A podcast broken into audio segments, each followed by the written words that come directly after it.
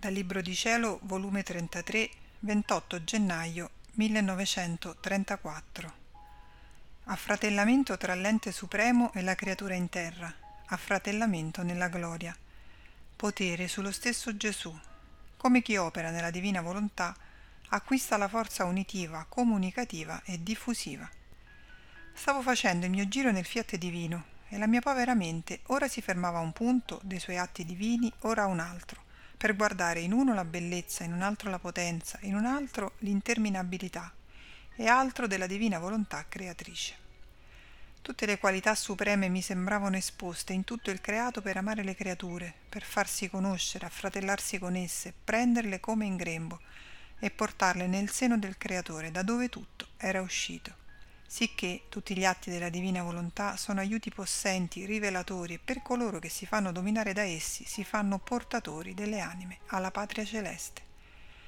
Onde sono giunta a fermarmi quando il fiat divino fece l'atto solenne della creazione dell'uomo ed il mio amato Gesù, sorprendendomi, mi ha detto Figlia mia benedetta, fermiamoci insieme a guardare con quanta maestria, sontuosità, nobiltà, potenza e bellezza fu creato l'uomo.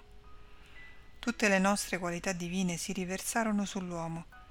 Ciascuna di esse volle sfoggiare e riversarsi più che pioggia fitta su colui che volevamo si affratellasse con loro. Tutte si misero all'opera.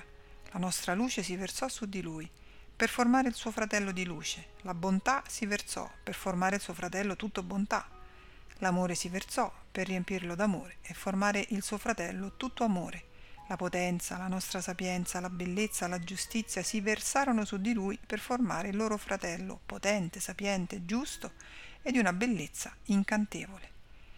E il nostro ente supremo gioiva nel vedere le nostre qualità divine tutte al lavoro per affratellarsi con l'uomo.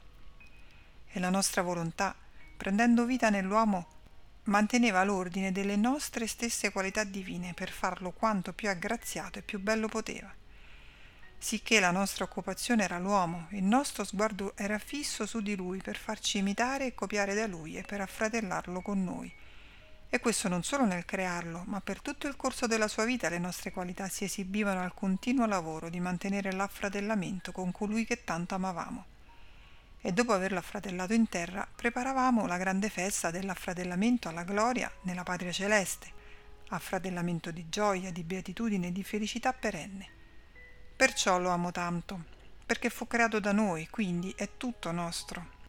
Lo amo perché il nostro essere divino corre sempre su di lui e si riversa su di lui più che torrente impetuoso, per lasciare del nostro e riprendere le nuove corse per sempre dare. Quindi, perché possiede del mio, perciò amo me stesso in lui. Lo amo perché è destinato a popolare il cielo ed essere il mio fratello di gloria, per cui ci glorificheremo a vicenda. Io sarò la sua gloria come vita e lui sarà la mia gloria come opera mia. Ecco perché amo tanto che si faccia e si viva nella mia volontà, perché con essa le mie qualità divine trovano il loro posto d'onore e possono mantenere l'affratellamento con la creatura.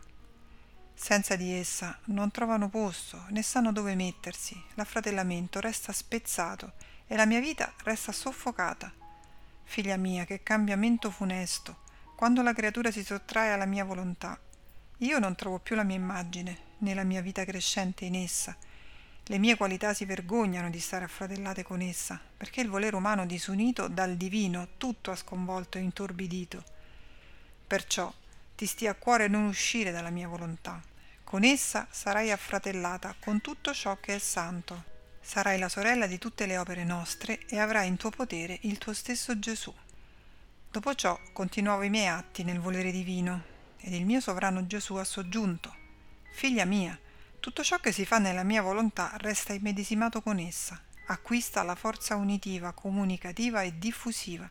E siccome i nostri atti divini si estendono a tutti e non vi è creatura che venga messa da parte, così chi opera nel nostro volere, insieme col nostro atto, si estende a tutti, vuole fare bene a tutti resta onorato e glorificato di essere stato portatore universale di bene a tutto e a tutti.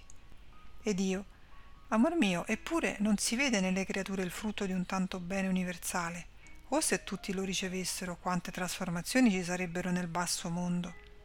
E Gesù ha ripetuto, ciò significa che non lo ricevono con amore e i loro cuori sono come terra sterile che non ha nessun seme generativo, al quale la nostra luce non può portare la fecondità. Succede come al sole, che ad onta che illumina e riscalda tutte le terre, se non trova il seme per fecondarlo, non può comunicare la sua virtù generativa e produttiva. E ad onta che con la sua luce e calore ha plasmato quelle terre, nessun bene hanno ricevuto, sono rimasti quali erano nella loro sterilità, ma con ciò il sole rimane onorato e glorificato, che a tutto ha dato la sua luce, nessuno lo ha potuto sfuggire. Resta trionfante solo perché ha dato la sua luce in modo universale a tutto e a tutti. Tali sono le nostre opere, i nostri atti, solo perché posseggono la virtù estensibile di potersi dare in modo universale a tutti e di far bene a tutti, sono il più grande onore e la più grande gloria per noi. Non vi è onore maggiore, gloria più grande di poter dire sono il portatore di bene a tutti. Nel mio atto prendo in pugno tutti, abbraccio tutti e ho virtù di generare il bene su tutto.